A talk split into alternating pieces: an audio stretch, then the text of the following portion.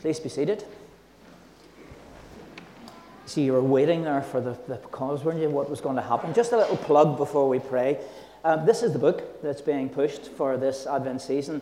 I am afraid I bought it on Kindle, although I like the touch and feel of books, so please check your book still there at the end, Adrian, won't you? But fantastic book, and it was opened up to us a little bit last week when Johnny and Lisette actually talked about one of the patriarchs and his wife and how they actually lived in this turbulence, the white noise between now and when Jesus comes back. For them, it was Jesus' first coming, but for us, of course, we're between the first and the second coming. So let's pray. Uh, Father, as we wait this morning, help us to wait with hope. Help us to see things through your lens and through your perspective despite all the stuff that's happening at the minute, just give us a, a, few minutes to set those things aside. As Adrian said this morning, put down the rucksack with all the rocks so we can actually just be still. And as a psalmist, remind us, know that you are God. Amen. So, uh, we're thinking about Advent, and we've introduced this series of waiting, but this is the first Sunday in Advent. And in case you didn't know, um, Advent just comes from two Latin words, and it means the coming to. That's all it means. And it was introduced into the Christian calendar about the 4th century AD. And it was introduced in liturgy as a time of preparation. So the Advent Sundays, the times coming up to Christmas, would have been quite low. The liturgies would have been sung. The prayers would have been quite heavy. And there was very little sign of rejoicing in any of that stuff because it was this idea, the prelude to the coming of the Christ child. So, if you like, the metaphor was darkness. So, this time of waiting a time of expectancy.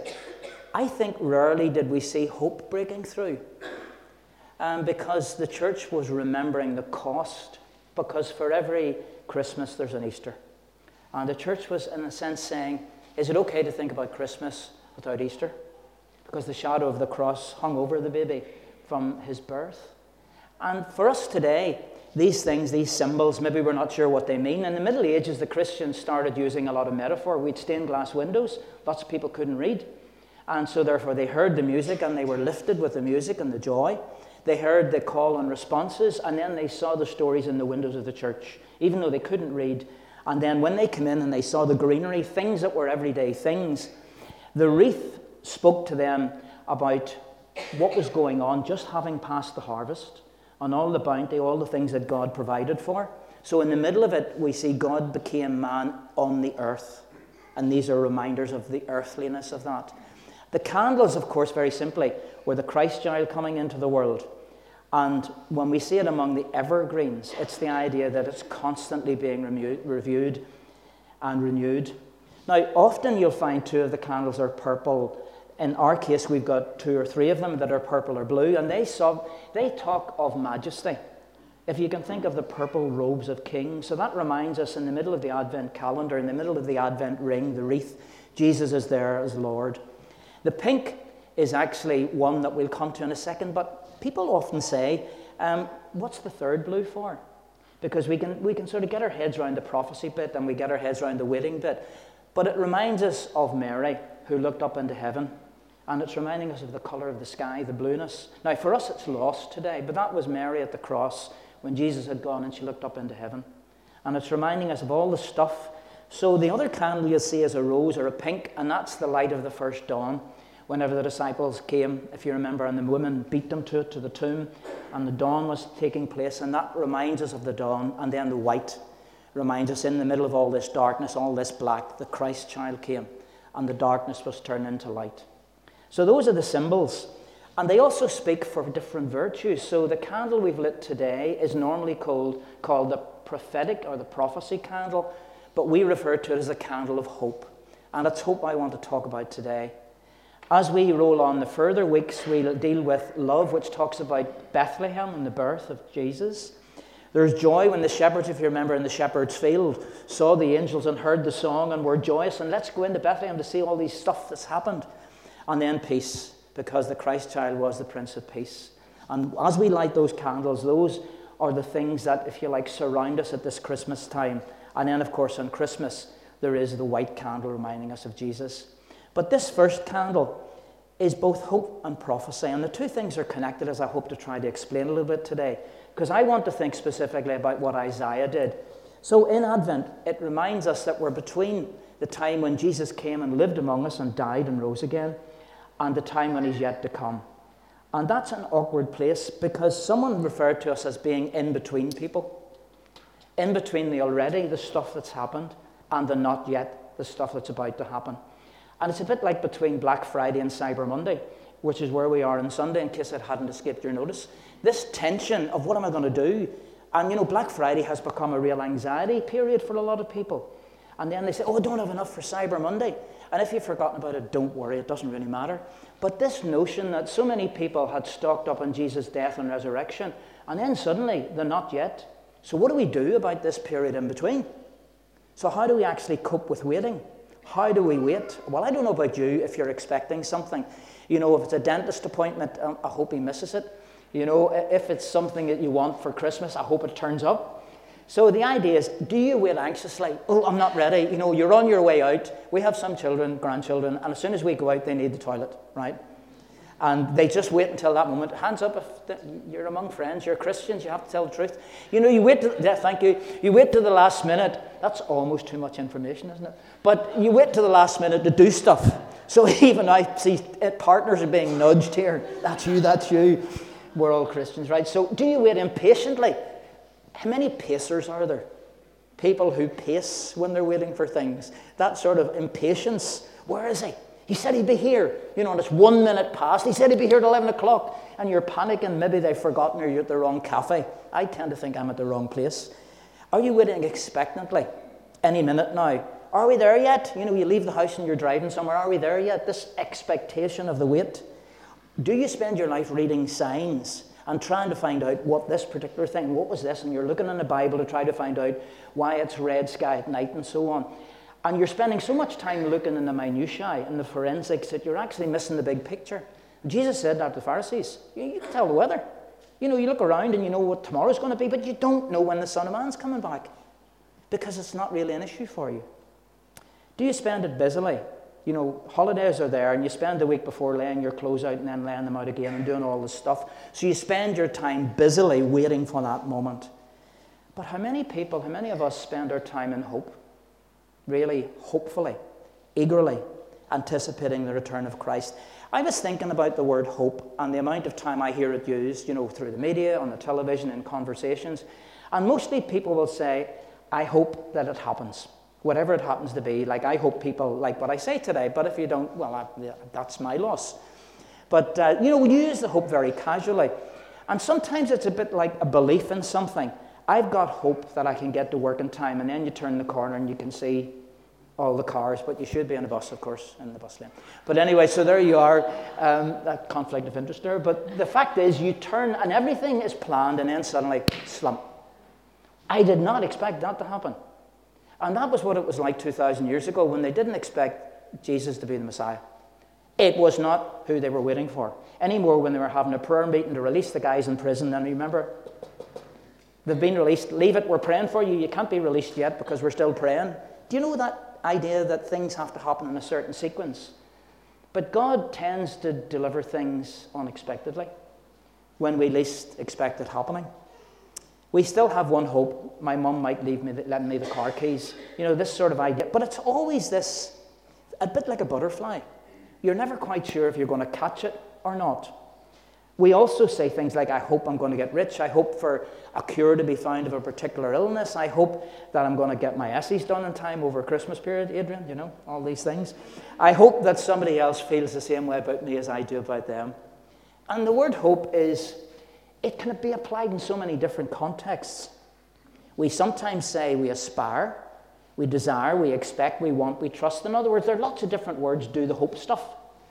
But there's a specific Christian understanding of hope, which is not putting your hope in money, which is not putting your hope in the bullet in war, putting your hope in the monarchy, dare I even say, or indeed in politics, because that, in my view, is misplaced hope. It is hope for the secular here and now, but it's certainly not dealing with how we as Christians should be preparing. It doesn't mean we don't get involved in these things, but that type of hope is a bit like optimism. You know, I hope so and so wins the election. I hope so and so wins the FA Cup or the World Cup if you're watching it. Because optimism is something you work through logically. You know, certain things happen and it presents you with some optimistic view. Hope breaks in in the middle of stuff that looks travesty, in the middle of stuff that looks dark, unredeemable. Hope breaks in, like Jesus did 2,000 years ago, when you least expect it, and your hopelessness becomes hopefulness. Now, I don't want God to break in to make us hopeful. I think we should be anticipating His breaking in, and therefore, this period between the now and the then should be a period of anticipation and hope. So, with Abram and Sarah, talked about last week, then about a thousand years pass, and David comes along. He fulfills part of the hope that Abram and, and Sarah had been talking about.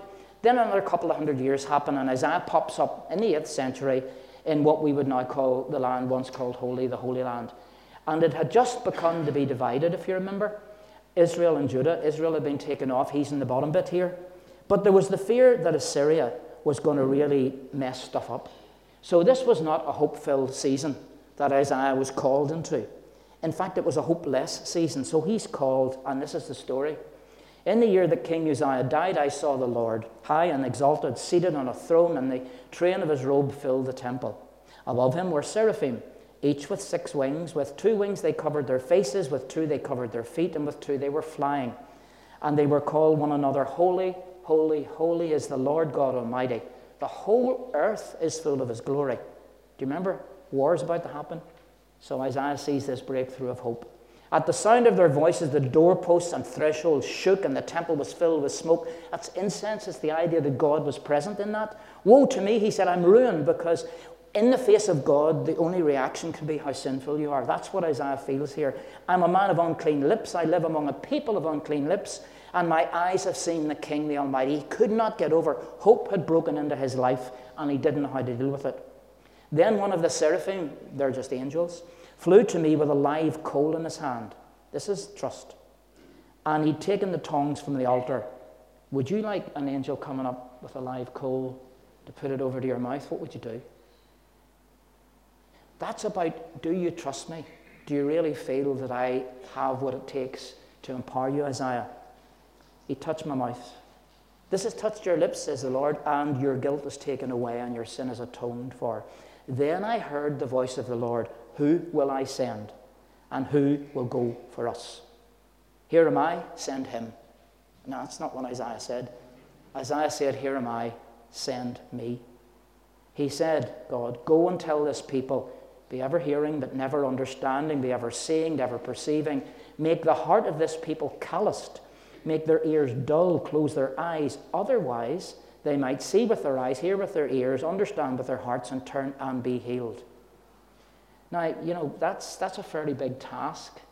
And then, not a bit of wonder, as I turned around and said, Well, do you know what length of time is this going to be, Lord? For how, Lord? A long, Lord. So he enters in this period of waiting. Now, coming before him was a period of time in the Old Testament and a number of books that we know and love, where we see that the Old Testament religion was a religion of hope. You know, you have it right through the kings. Things happen, you know, they messed up, they called out, God provided a king, and then everything was okay for a few years, and then it all fell down again. Because their religion was centered on one God, not all these other gods that you had to appease, and that this God wanted the best for them, and his aim was to deliver the people, was to protect them, to take them through the wilderness wanderings, to make sure they were going to be pure, that they were confident. And that stood in stark contradiction to the rest of the ancient Near Eastern world because the gods would just zap them. And you had to make sure you did all the stuff and you paid all your dues and had all the altar stuff going on, or the God would judge you. The Hebrew, the Israel God, was not like that because he said there's going to be better times coming. So constantly God was pointing his people ahead. Now, in the Old Testament, in Hebrew, there are actually 15 words for hope, believe it or not. So when the translators are looking, as you know, all translation is interpretation. You can't simply say, hope means X, and every time you see it, that's how it's applied. So 15 different words. But the word that we're thinking about today has to do with eagerness and anticipation. So, two words that are specific within Isaiah is one kahal, it simply means to wait. And then there's another one that means a chord. Now, what on earth has that got to do with anything? Can you imagine a guitar chord being taut, tense, and you pluck it? So it's this idea that your waiting should be tense waiting. You should be anticipating. It's picking up the sounds, it's the vibrations. So it's not just hope, oh, I hope Jesus turns up. Your hope should be laced with eagerness. The DNA of that hope has to be with expectation that God's going to do. So, effectively, between now and then, we should be living and waiting with hope. So, in the Old Testament, they hoped that Jesus would come, the Messiah, but that hope was an eager expectation. It wasn't just a hope tomorrow's not going to be wet. That hope actually meant they had faith it would happen. That's not how we mean hope here. So, hope is actually theological proof. I hope it's going to happen sooner rather than later. Perfectly legitimate. But make no doubt, Jesus is coming back. So when Isaiah came into Judah, his message was for Judah, but also for Israel, so the whole of the two nations. But he lived possibly through three or four kings, so he had the ear of the king for 40 or 50 years. Assyria was about to do its stuff. And Isaiah's call that we've just read really threw three things before him. His call was, first of all, to remind himself who God was. And we could do with that, you know, because sometimes we become too friendly and too pally. It was to challenge the false religion of Israel and Judah, and then finally, it was to remind people of the promise. So, how did he remind people who God was? Arise, shine, the light has come, the glory of the Lord has risen on you. And behold, as darkness shall cover the earth, and deep darkness for the people, but the Lord will arise, and his glory will be seen. Hope, expectation that things are going to transform remarkably. This is about reminding ourselves who God is. This is Isaiah. Who has measured the waters in the hollow of his hand, or made the breadth of his hand marked off the heavens? Who has held the dust of the earth in a basket? Who has weighed the mountains on the scales and the hills on a balance? Who can fathom the Spirit of the Lord or instruct him as Lord and Counselor? So starting to hold on a minute or two. You might rule a country, you might even rule a, a, a dynasty. My God made you. My God created the world, and as though He held it in His hand. And we could do with a good dose of that, the limitation of us, because so often God becomes the God of the gap. Things that we can't explain, God fills that gap. And as science and technology increase, the gap gets smaller until eventually who? You know, God becomes pushed out. The second thing, he was to challenge false religion. Woe to those who make unjust laws, who issue oppressive decrees, who deprive the poor of their rights and withhold justice, making widows their prey and robbing the fatherless. And then he goes on to say, Where will you leave your riches? Interestingly enough, he didn't write a treatise on theology. He didn't say you will judge their religion by their doctrine. You will judge their religion by all the stuff that they teach in catechism. He actually says, By their works you'll know them. And whatever religion is, whatever name it claims, if it is not delivering these things, it's false.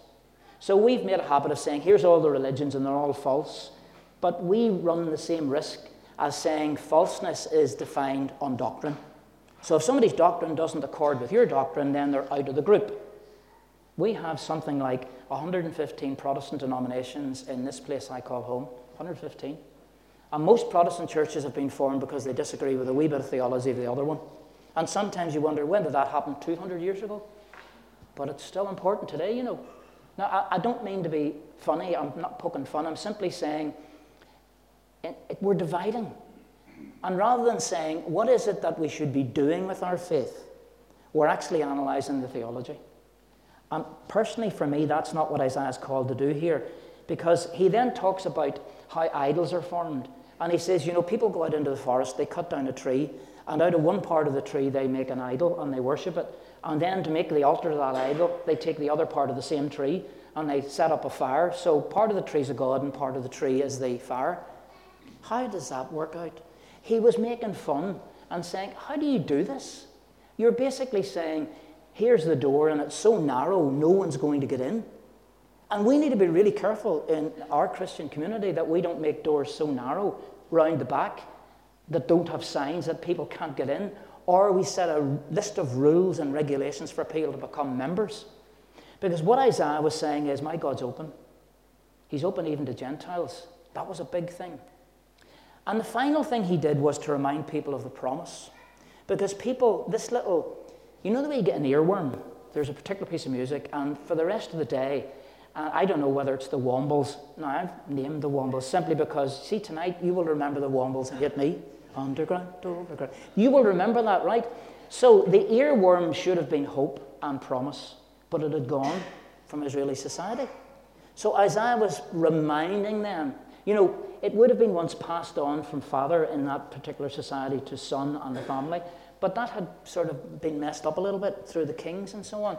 So he was planting the earworm again and saying, I want you to live between the now and the then in hopeful expectation. So he said, This promise was one that you should have known. The Lord Himself will give you a sign. A young woman shall conceive and bear a son, and you will call his name. Emmanuel means God among us or God with us. And then, for unto us a child is born, a son is given. The government will be on his shoulders, and he'll be called Wonderful Counselor, Mighty God, Everlasting Father, Prince of Peace. See, again, it's about the application of faith. Of the greatness of his government and peace, there will be no end. And then it goes on to say what he'll do he'll establish justice and peace. See, once again, the things he said the false religions didn't do, he says God will turn that up. It's counterintuitive to the spirit of the age. So it's not about doctrine or theology, it's about practical application of faith. And then he said, There's a better day coming. The Lord God comes with might, his arm rules for him, his reward will be with him, and his recompense before him. He will restore his flock like a shepherd. He will gather the lambs in his arms. He will carry them in his bosom and gently lead those that are with the young. So I'm going to do just something as we conclude. I'm going to play a song from Michael Card's The Promise album. It's the first, it's The Promise, because I just want you to think about it. And I'm going to show the first verse. And when we finish the first verse, there's going to be a few seconds before the team at the back can put the song with the words. Just use that to implant the earworm. We need to be reminded of who God is. We need to be surprised by God again. We need to be reminded of the stuff we learned when we were children and the stuff that as adults we've sometimes put aside. We need to be reminded what true religion is that we're not judged on our doctrine, we're not judged on the way we apply theology in terms of theory but it's what we do with the stuff. It's how our lives are changed and how we become agents of transformation. There's a theologian I love, and he basically says, Have no doubt that when you apply your faith in society, there will be turbulence and white noise because God's values conflict with and challenge the values of society. And whether it's the stuff that's going on in the world about the World Cup, whether it's about the floods, whether it's about unjust regimes, when God's value through Christian people is brought in there, expect turbulence. So, this already and not yet is a period of white noise. But what we've got to have in the middle of that white noise is to make sure we're plugged into the Word and the love of God. How do we do that? Through His Spirit. And once we've received His Spirit, it's indelibly there, it's there forever. And we need to hold on to the promise, the one true hope. So, this is the opening verse. The Lord God said when time was full, he would shine his light in the darkness. He said a virgin would conceive and give birth to the promise. For a thousand years the dreamers dreamt and hoped to see his love. But the promise showed their wildest dreams had simply not been wild enough. I want you to have, I want all of us to have wild dreams.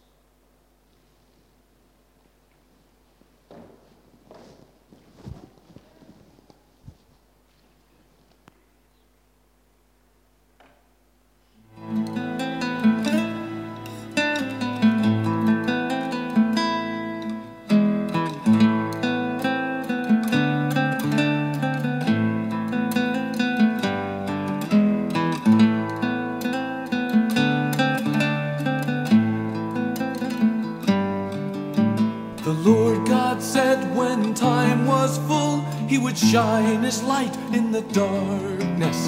He said a virgin would conceive and give birth to the promise. For a thousand years the dreamers dreamt and hoped to see his love.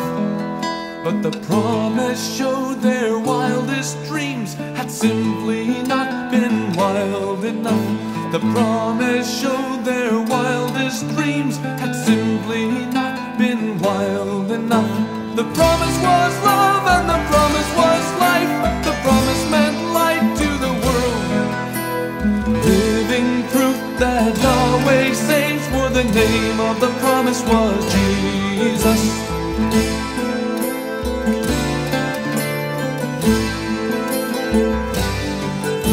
The faithful one saw time was full and the ancient pledge was honored.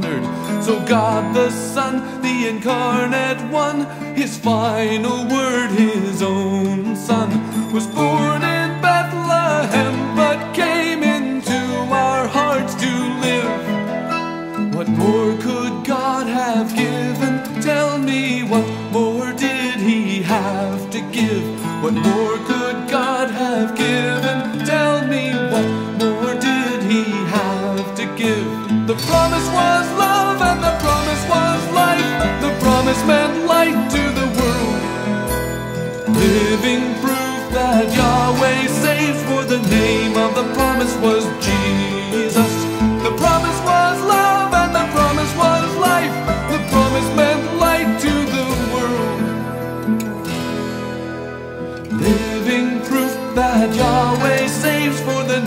of the promise was Jesus. Living proof that Yahweh saves, for the name of